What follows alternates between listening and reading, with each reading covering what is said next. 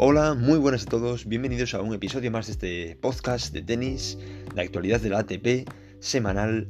Y empezamos este, este canal de, de actualidad tenística con los tres torneos que hemos tenido en la semana de marzo 2021. Bueno, ya lo veréis la fecha en el título.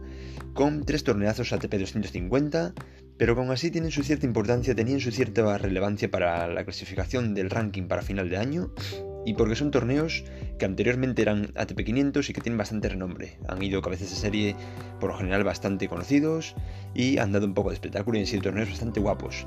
Empezamos por el torneo más llamativo yo creo de la semana que ha sido el torneo de Doha 250, repito, es decir, un torneo de, por así decirlo, cuarta categoría en el tenis, por debajo de los Grand Slams, Masters 1000 y ATP 500. Y en el ATP 250 de Doha, en Qatar, teníamos la vuelta al tenis de alguien que pues ilusiona a un montón de gente viéndolo jugar, aunque ya no esté al mismo nivel de forma que estaba anteriormente, que es Roger Federer, sí señor. Volvía Roger Federer por todo lo alto y le costaba, le costaba al principio volver porque eh, tuvo un partido un poco intenso en primera ronda contra Evans que, se le puso difícil, pero se nota que Federer aún así tiene recursos, pese a la edad, pese a no tener el mismo físico, ni correrle la bola, tanto como a la juventud de ahora, aún así Federer supo sobreponerse. Poco más duro en el torneo el suizo, que acabó perdiendo con Basilasvili. Basilasvili, un jugador muy muy combativo, muy sólido atrás y que ha hecho un gran torneo, ya veremos dónde llegó. Por otro lado, Dominic Thiem era el cabeza de serie número uno, el favorito a ganar en Doha, ya que se supone que está en el prime de su carrera, por así decirlo, en el peak de su carrera, en su mejor momento. Pero no fue quien, no fue quien a después de ganar a Karatsev, que fue semifinalista en el Open de Australia, al final fracasó contra Roberto Bautista Wood en cuartos de final. Bautista Wood que venía haciendo un torneo también muy bueno ganando a Opelka, un jugador que le saca prácticamente tres cabezas casi, y ganando a Tim, deshaciéndose después de Rublev en, las semifinales. Un Rublev que ya sabemos el momento de forma que, que está viviendo ahora que estaba dentro del top 10 y, jugando con unos palazos de derecha, de revés, de todos lados. Muy bueno Andrei Rublev, que llevaba invicto en ATPs de 500 y 250 prácticamente un año casi. Muy buen partido de Roberto Bautista que inutilizó totalmente los golpes tan ofensivos de, de Rublev desde el fondo de pista. Sabemos cómo es Roberto Bautista, el español, jugaba, juega muy, muy atrás, muy por detrás de la línea, muy defensivo, muy sólido, pero comete tan pocos errores, corre tanto, tiene un físico privilegiado que se supo sobreponer al, juego tan ofensivo de Rublev. Por el otro lado, la otra semifinal, como decimos, era Basilasvili, que logró ganar a, a Fritz. Y en la final el partido era bastante interesante, no era la final que todo el mundo esperaba, pero aún así era un partido bastante llamativo porque los, dos estilos de jugador eran muy parecidos. Era bastante idéntico en la forma de juego de Basilesvili con la de Roberto Bautista Wood. Los dos jugaban muy atrás, golpes de derecha y de revés muy planos, muy sólidos de fondo, poca ofensiva, poco juego de red, un saque tampoco demasiado, demasiado potente, demasiado bueno en comparación con otros jugadores. Y parece que le pasó factura a Bautista, que después de limpiarle todo el cuadro a Basilasvili, no pudo ganar al, georgiano, que ganaba un ATP 250 más en su carrera. Y ya sabemos que es un jugador que, al igual que Bautista, ¿eh? también, también Roberto, que ya sabemos que le da problemas a jugadores como Djokovic o, también se lo dio a Federer en algún momento. Basilesvili es otro jugador que de vez en cuando también planta un poco de cara y sobre todo en ATP 250 o 500 ha llegado bastante alto en varias ocasiones ya. Por tanto, tenemos el primer torneo acabado, el ATP de Doha, ganado por Nicolo Basilesvili. Pasamos luego a otro ATP bastante famoso de entre los 250, que es el ATP de Marsella. Mm, se caracteriza sobre todo porque todo jugador francés quiere ir ahí a jugar, a ganar en casa. Y claro, el tenis francés ha dado a muchos tenistas de renombre antes se juntaban en este torneo jugadores como Songa en su mejor momento, Monfils, Gasquet, eh, Yodra, Beneteau, no sé, jugadores de, mucho renombre. Y en esta ocasión pues no fue menos, ha faltado a, la cita varios jugadores de, Francia, pero se han apuntado otros jugadores de fuera, ¿no?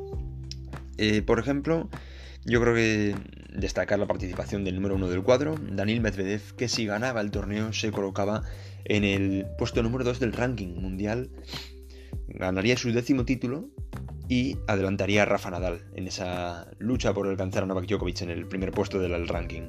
Daniel Medvedev comenzaba un torneo de una manera un poco irregular, le costaba pasar a Gerasimov, por ejemplo, le costaba pasar la segunda ronda, llegaba a los cuartos contra Yannick Sinner, el italiano que le puso en varios aprietos, pero aún así, digamos que la, cabeza fría del ruso, eh, la solidez de fondo le supo, vamos, fue un, fue un factor a favor, ¿no? Para que pasase a las semifinales. Otro partido de cuartos bastante interesante fue la eliminación de Sisipas. Sisipas que venía también como el favorito para plantarle cara a Medvedev y evitar que se pusiese como número 2 del ranking, fracasaba en el intento. Fracasaba en el intento al perder en cuartos contra Herbert, Pierre Hughes Herbert, un francés que jugaba en casa y se motivó. Se motivó jugando en casa porque menudos saques, menudo juego ofensivo, un revés, una mano espléndido y no pudo hacer mucho más si si pasen dos tiebreaks fuera del partido, fuera del torneo. Otro francés más, Hugo Humbert, número 4 del cuadro, está más o menos en el top 30 del ranking mundial, que nada, ganaba un joven letón que también bastante prometedor, venía de la previa, un verle se impuso y el otro partido de cuartos daba la sorpresa Ebden, un veterano ya del, del, del ATP, un veterano del circuito, que se imponía a Kachanov, que era el número 3 del cuadro, el ruso, a priori gran favorito, eh, después de la eliminación de Sisipas, después de la eliminación de Songa, de Sinner, eh, el favorito para a plantarle cara a Medvedev, pero fracasaba también en el intento y perdía con Ebden. En semifinales, Medvedev lograba imponerse por a duras penas con Ebden, lo, tenía difícil, porque Ebden estaba jugando muy bien, subiendo la red, con saque volea, pero Medvedev le pudo ganar en tres sets al final. Y la otra semifinal era un pique francés entre Pierre Hux Herbert y Hugo Humbert, y el duelo francés entre dos generaciones, por así decirlo. Digamos que Herbert es más o menos ya cerca de los 30 años, Humbert más bien cerca de los 20, y se impuso Herbert, se impuso Herbert, el veterano francés, que, eh, lo, he dicho, un arquear con... A mí me sorprendió sobre todo la capacidad para arquear la espalda en el saque, y, poco pudo hacer Humbert con...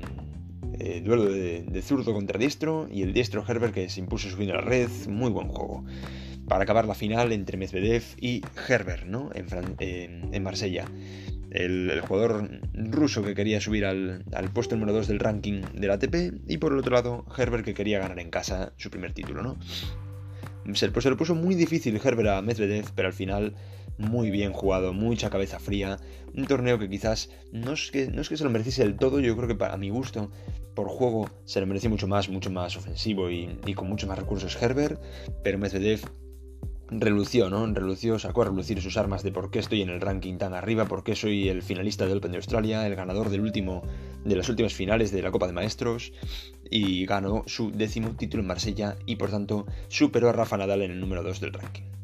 Último torneo de la semana pasada, vamos rápidamente porque este torneo ya tiene un poco menos de renombre, seguimos por la gira latinoamericana eh, de tierra batida, en este caso Santiago de Chile, donde tenemos un ATP 250 en el que se jugaba bastante porque el número uno del, cuadro era Cristian Garín, un chileno que eh, tenía todas las de ganar en casa por fin su primer torneo ATP 250.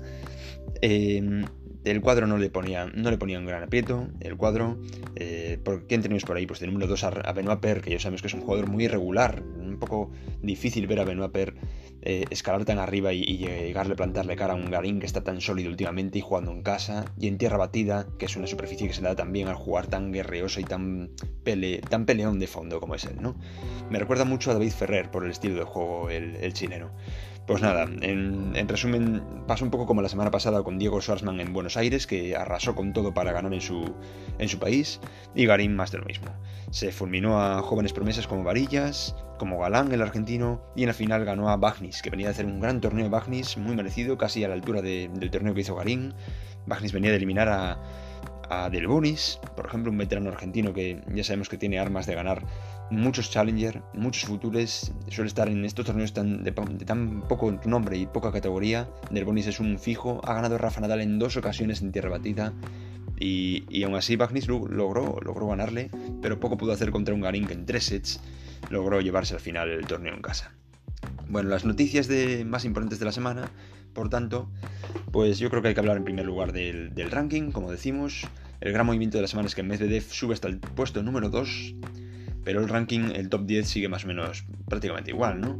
Con número 1 Novak Djokovic, sigue sacándole más de 3.000 puntos al, número 2, Daniel Medvedev, casi, casi 3.000 puntos. El número 3 será ahora Rafa Nadal.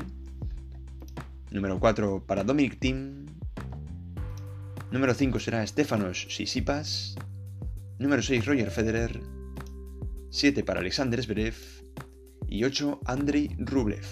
Otros movimientos de la semana serán Roberto Bautista Wood, que al ser finalista en, Doha asciende, asciende, hasta el puesto número 11, Christian Garín, que sube dos puestos al número 20, Taylor Fritz se coloca al 30, o Herbert, que también le sirve esa final en, en Marsella, para subir al 73. Otras noticias de la semana, pues por un lado tenemos que Roberto, Tommy Robredo, ha tenido una hija, Alexia, así que enhorabuena para, para Tommy. Y por otro lado, a otro veterano del circuito como es Richard Gasquet, que alcanza las 550 victorias en el ATP Tour. Ha alcanzado las victorias al ganar en primera ronda de Dubai, ahora hablamos de ello. Eh, Richard Gasquet, que es un veterano consagrado, que hacía tiempo que no se le veía y que suena un poco, suena un poco como aflojo, ¿no? El ganar solo 550 cuando Federer pues lleva camino de las 1000, pues no sé suena un poco a escaso, ¿no? Pero Gasquet, aún así, muy merecido, lleva una carrera muy, muy, muy merecida. Eh, y después los torneos que tenemos esta semana y que haremos el, episodio el lunes que viene, pues serán el ATP 500 de Dubai y el ATP 500 de Acapulco, Acapulco, en México. El de Dubai yo creo que es el más renombre va, a cobrar, habrá que ver, en pista dura. El de Acapulco pues será en, pista de tierra batida. Y nada, pues solo invitaros a que dentro de una semana volváis a escucharnos aquí en el, canal, en este canal que comienza de, actualidad deportiva y también de cualquier otra cosa, de rankings, de clasificaciones, de opiniones personales, de noticias de otro tipo. puede ser música, puede ser cualquier deporte, ya se verá, ya se verá de qué ver el canal. Pero lo que he dicho, muchas gracias. No dudéis en, dar vuestro apoyo si, os gusta y, y seguid escuchándonos. Un saludo.